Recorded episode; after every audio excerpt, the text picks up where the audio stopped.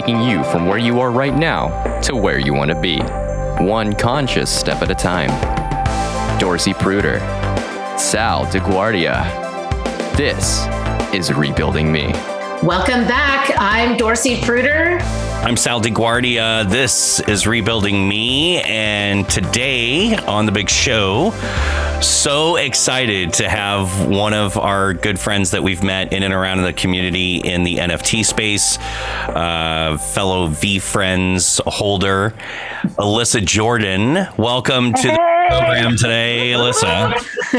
so glad to have you here. And as you know, you know, a lot of our conversation revolves around taking you from where you are to where you want to be, uh, overcoming struggle grief, pain, all that good stuff. And um, certainly so thankful that you're here and, and willing to share a few things with us and hopefully give some people some hope as far as what's possible, right? That's really the big punchline is listen, we're, we all come from different backgrounds, different and so trite, but we all come from, we all have our own stories.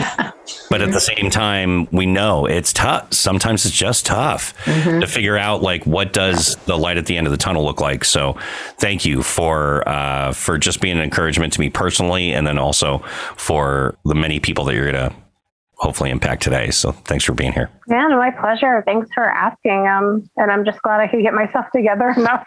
I know this was really short notice, but I appreciate it. Thank you. Sometimes the short notice is the best because um, then you're not in your head and trying to be all, you know. Oh, I'm completely scripty. unprepared. Perfect. We yeah, love it when you're unprepared.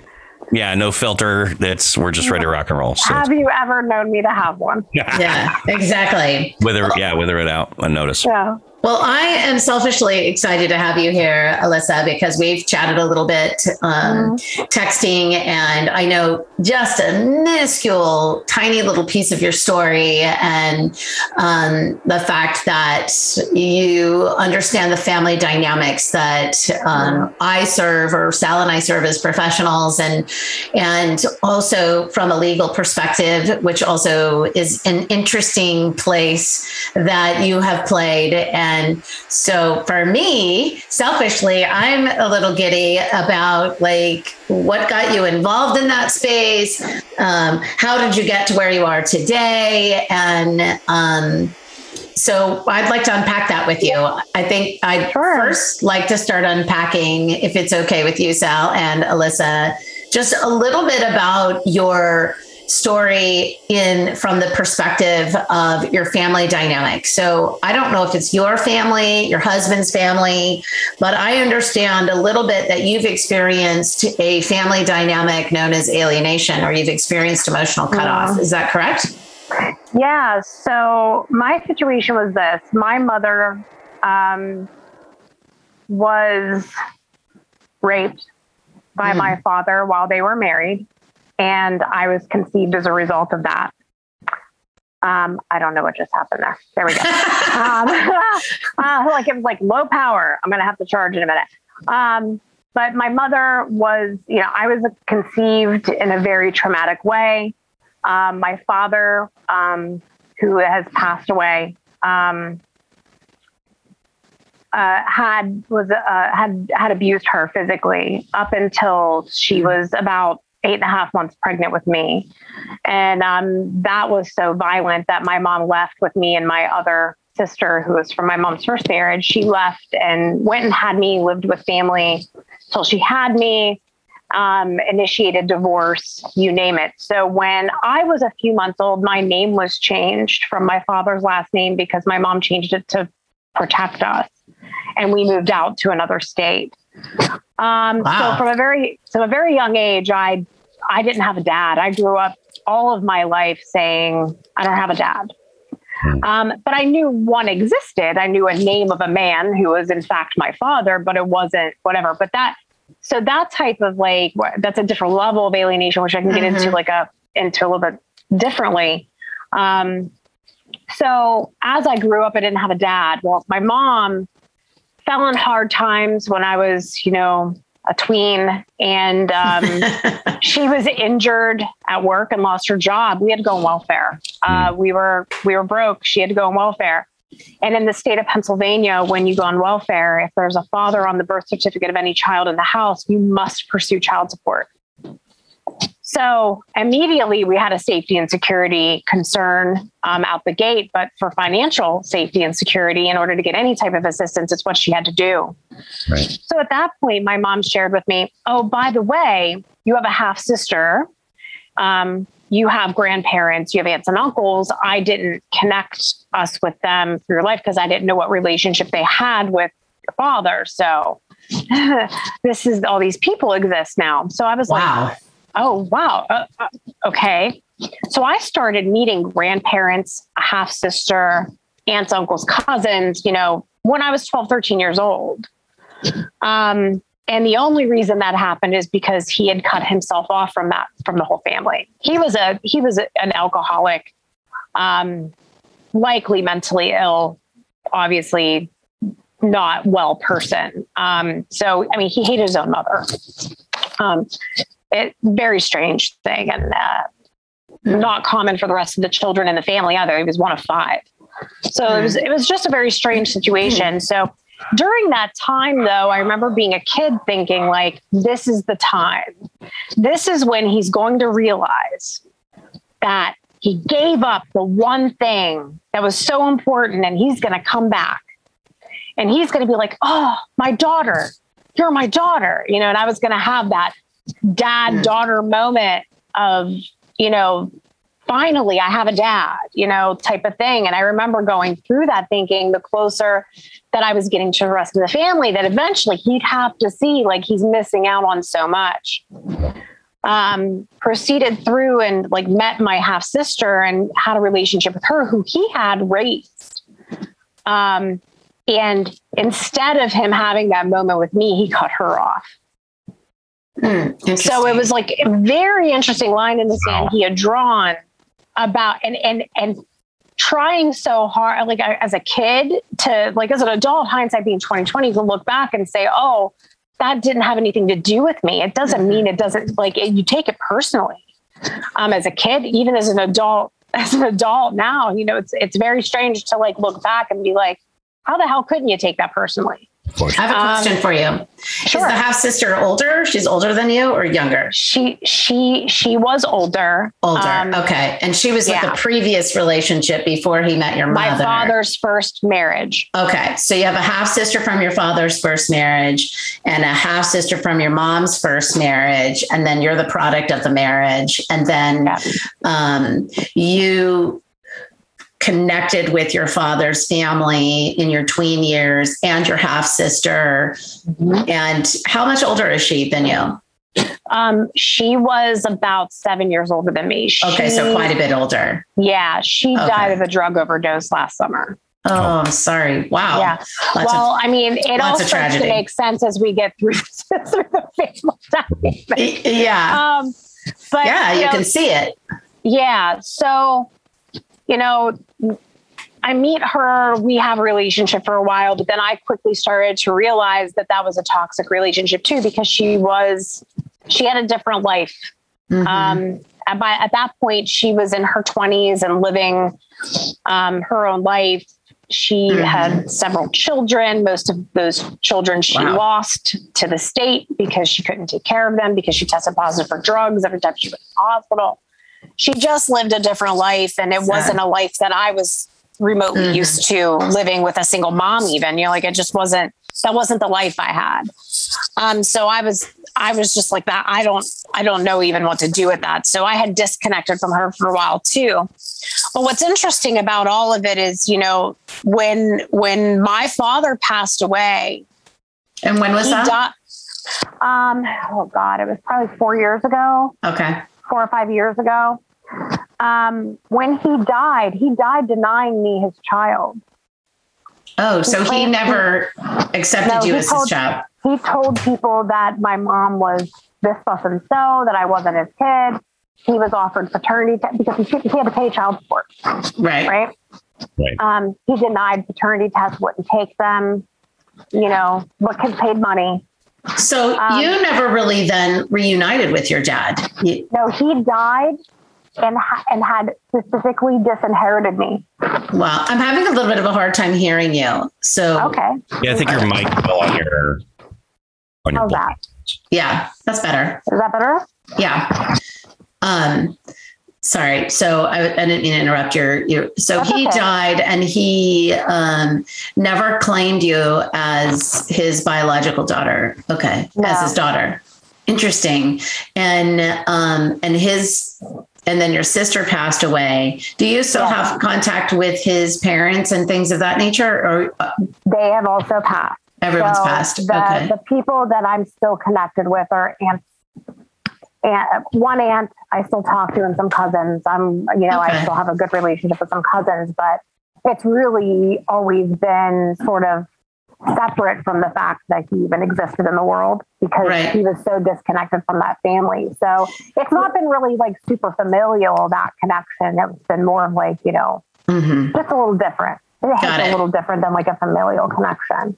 And then let's um, fast forward it to today. Yeah. You, and then, or, or you then got married and you have children or one child? Yeah. So I got married at 21. I got married okay. very young. Baby. My, okay. And well, I got married at 20.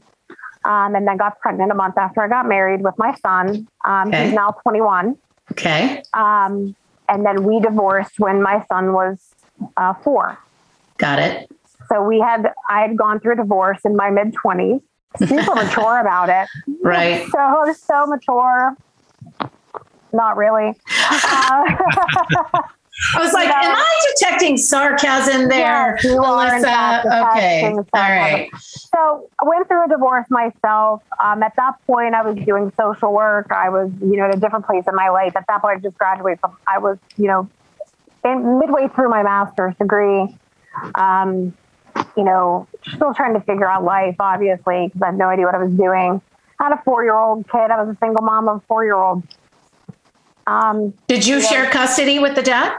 We did. Um, okay. So my son went to his dad's every other weekend. Did I share, hindsight being 2020, did we share custody the way we should have? Absolutely not. Um, you know, but it was what what we had and it was what we did. It was kind of like a standard at the time, honestly. Right. Um, you didn't hear a lot about 50 50 custody. It was like right at the cusp of when 50 50 custodial arrangements really became more common. Uh-huh. Um, that's when the courts and everyone started shifting from this conception that moms always get the kids and the dads get every other weekend and you know that's that mm-hmm. that was really the beginning of that um, but we didn't really have like a big battle or anything it was pretty much you know I had a, I had, I had a lawyer. He didn't. I had the it written up that it gave us flexibility to manage it the way we needed to, and we agreed to it one way, and that's just how we did it for the duration of um of our marriage. So uh, overall, or, pretty healthy, able to co-parent had an agreement in play. Well, ish. You mean, co-parented at the level. Yeah. Yeah. I co-parented at the level that I was at in my mid twenties with a four-year-old. Yeah. Right. You know, um, and it got better. Like that said, it got better. And I think that's a big part of the story too, that, that,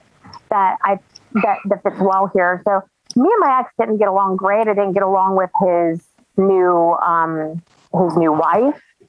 Um, I had a conception in my mind that she had broken up my marriage even though it was a broken marriage to start with. That's that hindsight kicking in. Then I was just like, she broke up my marriage. Um, I want to dig in there for a second. I find yeah. so I find your perspective so interesting because, and I'm just going to dive in if this is okay. Yeah, and um, there's some threads of pathology in your family that are evident, right? Um, you were raised by literally by a single mom. Dad wasn't around. Um, the story that you've been told i was a child of, you know i was conceived out of rape um, that imprints on you negatively right? In your unconscious mind of worthiness. Oh i only found out that part in the last five years let me be clear. Interesting and yeah. still something that's still being imprinted even if not being told right because if that's right. mom's belief then that gets passed in utero all the way through even if she doesn't speak it out and mm-hmm. um, and then you get married you repeat the pattern you get married young you get divorced but interestingly you facilitate a shared parenting arrangement especially in your mid 20s, which is rare. Um, and in the midst of a mindset or a belief, true or not, doesn't matter, that this woman broke up your marriage, right? So you're still out, everything is outside. You're blaming everyone outside of you, mm-hmm. which is normal. This isn't like, look what Alyssa's like, duh, everybody does this, sure. right? When we're young. And then, um, I didn't. You I didn't do it in my Of course not you. Clear. You're perfect, Sal. And yeah, of, course. Um, of course. And then you get remarried, right? Because you're remarried. Eventually. Eventually yeah. get remarried. So most of your son's life or part of your son's life, you're raising him with a co-parent that you don't like and um, mm-hmm. and his new spouse or girlfriend or whatever who you also don't like blaming her.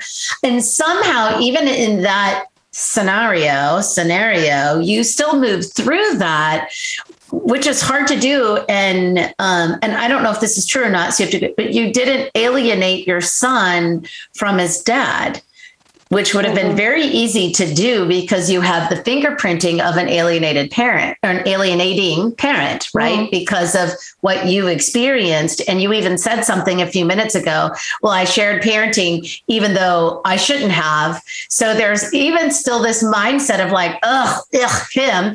And yet, somehow, Alyssa, even in that belief system, you still rose up out of the rubble and shared your son with this man you don't particularly care for, who's his father, who he loves, despite, you know, how you feel about him. And same thing with you and your dad, despite how your dad is showing up and I know because I have a I have a pathogenic mom too, the desire for the rejecting parent, like we do even into adulthood, backflips to, you know, well, maybe if I do this and maybe if I turn my skin inside out, he'll love me. And maybe it's this and coming to this place because I heard you say, well, I know it's not me, it's him. And still, because as children, we want our parents to love us, there's still this thing like, well, but what if I do this? And um, I, I honestly think it was being rejected as a child that mm. fostered a sense in me of never wanting my child to feel that way. Yeah. So I never wanted to keep him from his dad. And I think here's the thing yeah. his dad was never a bad person, his dad right. was never a bad parent. I had no reason so, like, for me, it was I wanted my son to always feel loved and accepted by both of his parents. And that could only happen if I facilitated the relationship right. uh, to the extent that I could. So, and I don't think that, that that's the connection I made in my mid 20s, obviously. No, but, but you, you did know, make but, it eventually. But I did. I made, I made it enough. And yeah. it was funny because the, we didn't get along at first um, I'm proud to say that the way this story ends is I'm very, my husband now and my ex husband are very close friends. And I am one of my, one of my best friends in the world is his wife, and I actually work for her. Is that the same woman? Yes. Wow. So full circle. Amazing. You went from your lower self mindset of blame outside here and something shifted into you to where now your current husband accountability. Accountability. Yeah something shifts. So so i want to dig into that. I want to unpack that. What happened? Because most people don't they don't elevate out of that right? They they want to keep everything out here because it feels better right? It's like oh it's their fault. Oh, but it's, it doesn't it doesn't that's a misconception it yes shit Yes, it feels like shit. angry all the time. Yes, being pissed off at someone all the time, blaming someone else for like your own misery. It's because you're focused on the wrong thing. That's right. 100 percent of the time. Yeah. So what shifted for me? So meeting yeah, my husband shifted? now, Ron, shifted for me a big deal. Um, I met him when my son was nine, mm-hmm. um, turning 10 years old. So it was about five and a half years of me and my son by myself, mm-hmm. go navigating those difficult waters of, you know, co-parenting, especially since we had moved about an hour away, navigating, you know, him having more children, um, trying to co-parent with, with his wife at that time. And we had a lot of underlying crap that we never talked about that was that we were working through. She was young too. We talk about it today. Like neither one of us were the best versions of ourselves at that time. so like whatever, like and we tell people we hated each other and we had no idea why because we love each other now. We genuinely love one another. Fine line. Um, it's a fine line between love and is, hate. It, it is. And and here's the thing that that I think I recognize. Ron and I, when we started dating, was going through the divorce, divorce himself, and his daughter was quite young. She was only 18 months old. Wow. And I had I had this overwhelming sense of purpose in me at that time for his experience to really learn from the mistakes I had made. Wow. In my own experience, so that his little girl didn't have to experience any of that tension, so that we did, so that we could have some peace because we intended very early on to share a life together. And something that was really important to me after having been divorced for as long as I was and being by myself was that peace, maintaining my peace was so important. Mm. And a big part of that was it had nothing to do with me. And it was about putting our children first. And here's the thing people say that all the time. I'm they putting do. my child 1st i mm-hmm. I'm putting my child first. There's no you in that sentence then. Mm-hmm. My children come first really means that your selfish anger, your selfish need to blame or feel victimized or have a justification for having a shitty attitude or a terrible mindset, you have to acknowledge, accept, and hold yourself accountable and understand that that's all selfishness. And unless your children are truly in a safety issue where their safety is at risk, your other, your ex, their other parent deserves to have the same love and time yeah. with them as they do with you. Right. And once you like kind of can really see where the selfishness is, it doesn't mean that you still don't feel selfish. Right. I was just going to say, it's not that you don't have those feelings. And it's probably not that you don't. Differently. That's right. You don't react to them. I say this, we just did a coach training and I, and I said to the coaches, I'm like, listen, sometimes well we all have thoughts right? So you may be thinking something and then it may spark a feeling that's just also based on your head trash. And then there's an action that you can take or not take. And at any moment when the feeling comes in you can check yourself right? Before you wreck yourself to say well wait a second. Is this real right? And do and even if it's real what i'm feeling do i need to act or react on it? And you know i want to commend you alyssa because knowing your your childhood experience it's so easy the dogs agree it's so easy to be pathogenic. It's easy to do the other thing, right? To justify well, bad. Instinctual. It does. It's and animalistic instinctual yes. to throw yourself in front of it. And yes. you know, just react so poorly. So that's right. I've seen this even when I was in practice, when I practiced law. Like I, you know, I didn't practice law for long because I hated it. you were um, a family law attorney, right?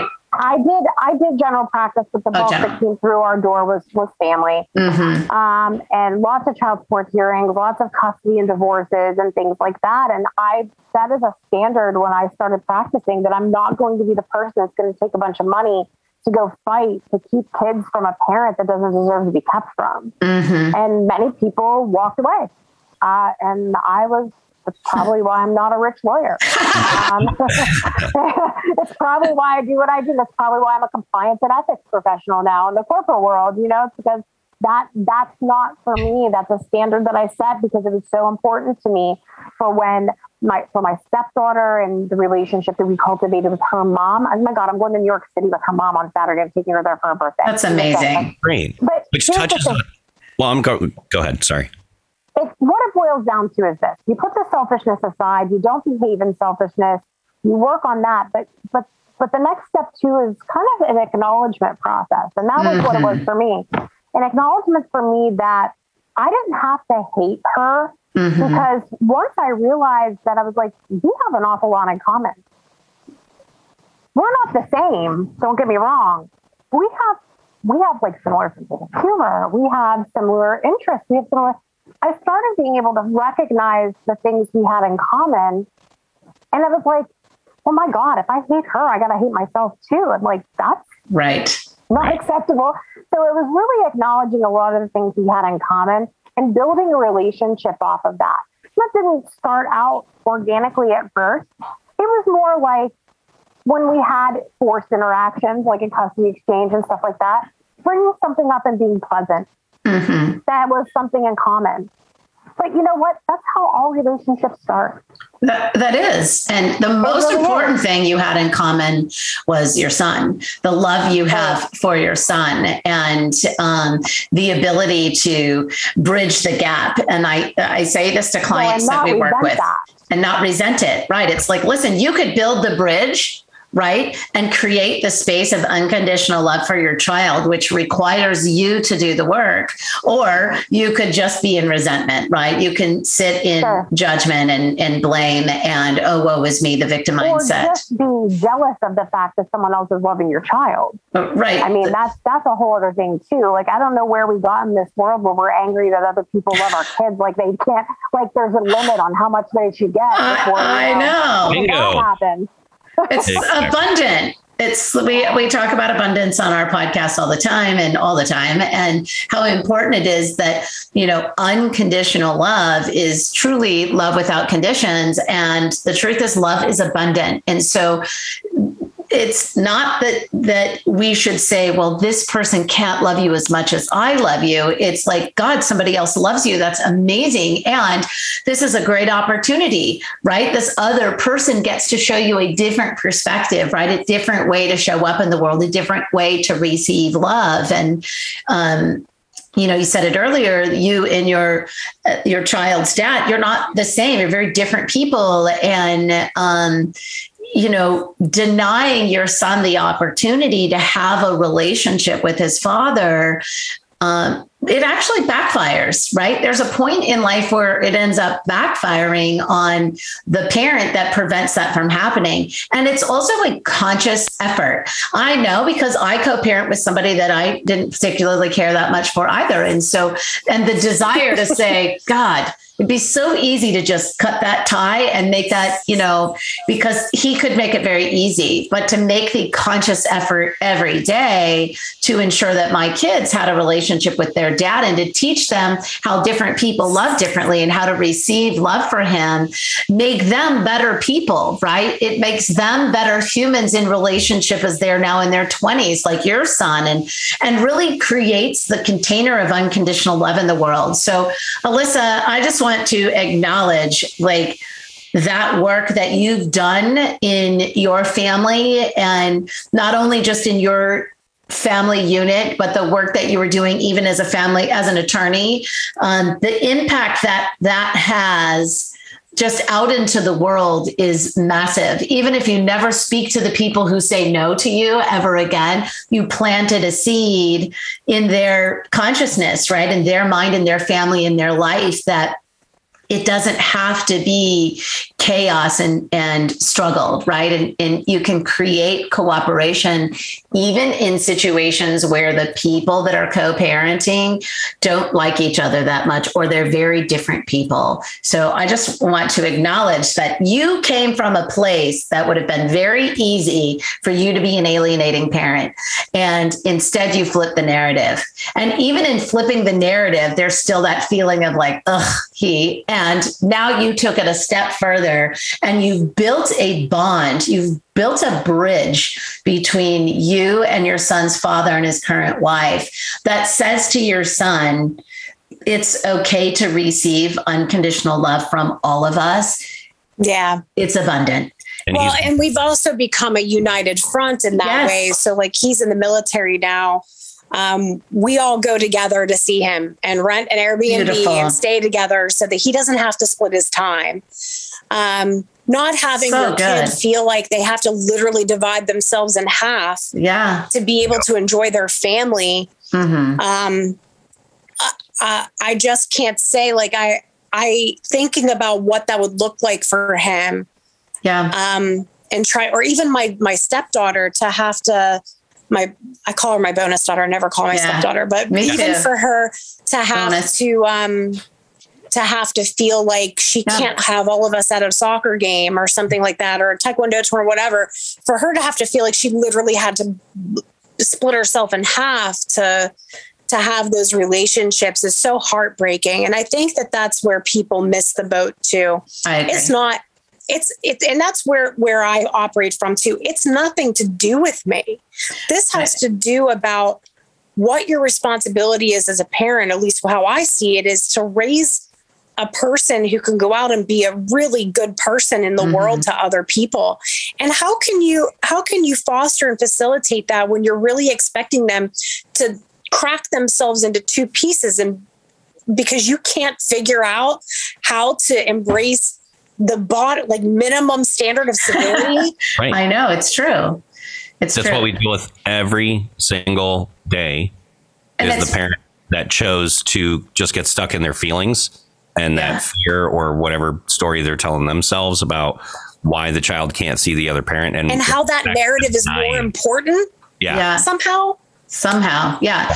I always remind people you know listen the child didn't choose although i don't necessarily believe that i actually do believe children choose their parents um, to clean up family lineage and whatever the story is and they have soul contracts. And at the same time once they're here they're um, a clean slate and and it's our responsibility as the parents to heal the family trauma right? To transform the situation and um, they're not choosing to be split. We're we're creating a scenario where we're where the child has no choice. They have to split and um or we can integrate right? And we can teach the child to integrate. And um, we don't have a lot of time left but i want to ask you a question. Um, there's this story about your conception and your father and you know being a product of rape and abuse and yada yada. And um, i'm curious how you've integrated this into your being. And because of that's your dad. And his dna runs through your your body half of who you are. And i'm curious so i'm just going to go right for the you know jugular because that's what i do. Um, i'm curious alyssa how and you know if and how you've integrated those bits of you um, into you and owned that and embrace that and love that part of you unconditionally including your dad, right, who's no longer here, but but his spirit lives on through you because regardless of how he is and was and did and da da da, you are that is part of who you are, and he does live on through you. So I'm curious. Yeah. So one thing, the way the way I found out, finding out that I was a product of rape was actually very liberating Hmm. because I didn't find that out until later, much later in life. And what it did for me is it helped me recognize and acknowledge and understand why he couldn't have a relationship with me Mm. because I am probably the I was always the single most representative thing of shame for him. Mm. Um, he was a drunk, and I believe he did what he did in a drunken stupor. Mhm. And to find out that you violated your wife and conceived a child probably had to be a tremendously overwhelming, shameful thing for him to have to live with. Mhm. And to know that the product of that one act is walking the earth was probably an overwhelming. I just can't imagine the shame and guilt that rode with him for that. And it explains so much of his toxic behavior. And I don't know this, but this is what I choose Okay, to good. glean from that. Yeah, so, what curious. I've taken from that Mhm. is that the capacity to feel shame and guilt is is very alive and strong in his spirit. It's very alive and strong in who he was, and I don't think that's a bad thing. Mhm. So what I have done is worked really hard in how I live transparently, how I live with integrity, and how I deal with my own shame Mm. and guilt over things and mistakes I've made and not let that turn into something that cripples me from having positive relationships with people and and facilitates me to be able to help people and be more intuitive and understanding because I'm so sensitive to Mhm. people's feelings of shame that it really helps helps me Mm. Help them understand what the next right step should be. And it's usually forgiving yourself for screwing something up and taking the next right step to move on so that you can do so you can be productive and and and and forgive yourself honestly so learning that in the last probably five years has been foundationally representative of any bit of transformation I've been able to make as a human being. Awesome. So let me see if I can frame it up. What I heard you say, because I, I want the audience to really get this, is that you've integrated the shame and the guilt from a place of understanding that everybody makes mistakes and nobody's perfect and that the paralyzation that shame and guilt have in a human's life holds us stuck in story and addiction and all the things that we do to to cover up our the lowest vibration of fear Every which is shame excuse we make. yeah it's and those are the like shame and guilt are are the most paralyzing you know manifestations of fear in the human consciousness. And if you can't mm-hmm. escalate out of that. And so in that understanding you've integrated the shame and you've integrated the guilt and you've shifted from where you were and, and even the stupid things that you've done because we all do stupid shit mm-hmm. to tr- living life of transparency which we talk about this all the time don't we sal? Where i'm like listen just be transparent. It you know i'm going to share and share and share and be transparent with you. And you may not like it but that is and that is how i choose to live my life. And It makes um, people uncomfortable. It does makes make people so uncomfortable Yes. because if they've not confronted their own shit, yeah. having someone else just put it out there yes. is ultimate accountability. yes Because it's like, oh, I've I've not dealt with that, so it makes people really uncomfortable. well But it's not just the transparency; it's the empathy and the transparency too. Yes. Because I know how that feels. Right. It's really being beyond empathy. It's being in the container of compassion, right? Yeah. So empathy is I feel where you are feeling right now. I feel that too. I've been there. And compassion says, I hear what you're saying and I understand and I'm to hold the container for you to swirl around like a Tasmanian devil and project all your bullshit onto me. And I'm not going to take it personally because it's not my shit like your dad, right? You're see your dad Yeah. and I'm going to love you anyway. I'm going to, I love you, dad. Even though these things happened, I love you anyway. I love you despite yourself, which is just a manifestation of I love myself, right? That you can reflect this back and I can hold the ca- compassionate container and I love you anyway. It's okay. Is Now what I I'm see not that there transfer. yet. Okay, you're Right. on your way I'm there. at least I'm at least in a space where I can understand that's the, where those that's the- feelings were, uh-huh. but I'm not there.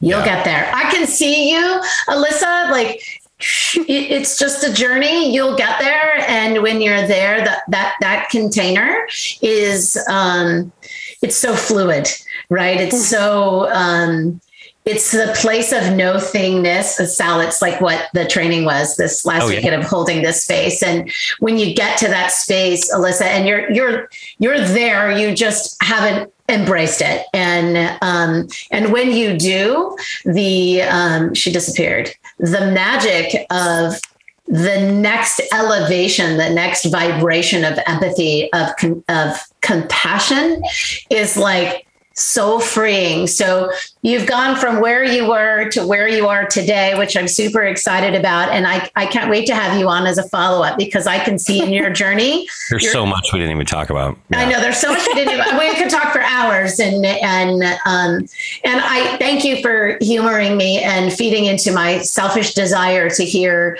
your journey. I didn't know all of those things and it's exciting to see the magnificence of you and to embrace your light and to see you embracing your light and and as you integrate these other parts of your family, of your lineage, of your dad, and really standing in your power, there's so much more. I, I can see already that will be unfolding. And you and I have had a few text exchanges about that. So I don't want to share, I don't want to, I'm not going to spoiler alert it, but spoiler alert, there's something really cool that's being born out of Alyssa that um, when you finish that, as you go through that, um, the unraveling and then the weaving of the blanket, if you will, the fabric of your family story and the transformation i think that's on the other other side of that as you're as you're creating this beautiful magnificent tapestry is um, really juicy love. And i am super excited because you're you're there. You just you just it's this one little tweak that you'll make where you'll be like oh that's what that's what that is. So um, i thank you so much. Thank you for letting me poke a little bit and um, you know watch your spirit come forward and sharing sal sorry you hardly got any words in edgewise but that's what happens when you get a couple of powerful women on I got the seven. yeah, you got seven words. That's it. That's, yeah, you get a you get a couple of big energy um, mamas on the on the call and or on the podcast, and he's like, "But it's a, I want to. Can I just? I want to have. There's a. Sorry. So um, so I want to say from the bottom of my heart, selfishly, thank you, Alyssa. I was like, yeah, let's get Alyssa. Yeah, yeah, yeah. So um, I appreciate you sharing this. I I know that our listeners and I know a lot of the people that follow me on social media and stuff listen to this podcast. And I know some of my clients and I know people that could easily and have tumbled down the pathogenic path of their family lineage to say, I'm going to justify my behavior. I'm going to do it this way. And it's not even possible for me to co parent with somebody I don't like and yada, blah, blah, yada, yada. And so I just want to say thank you for really being a pillar in our community of strength and really showing people that not only can you do it, you do it and you keep elevating every step of the way. So I just want to honor you. There's just thank no you. there's no option to do it any different. And I and you know, I, I think about it. Well, there way. is. There is an Well, option to do it me, different. It's just not wasn't. works. It Well, doesn't no, work. and that's yeah. going to be my next point. I have Yeah. a sister who's dead right. because she couldn't break out of it. She didn't. She Right. continued the cycle of addiction. She continued the cycle of everything. She Mm-hmm. was thrown lifelines and it was too late. And now, and she died at the age of like 47 Wow. and left behind several children and left behind Hmm.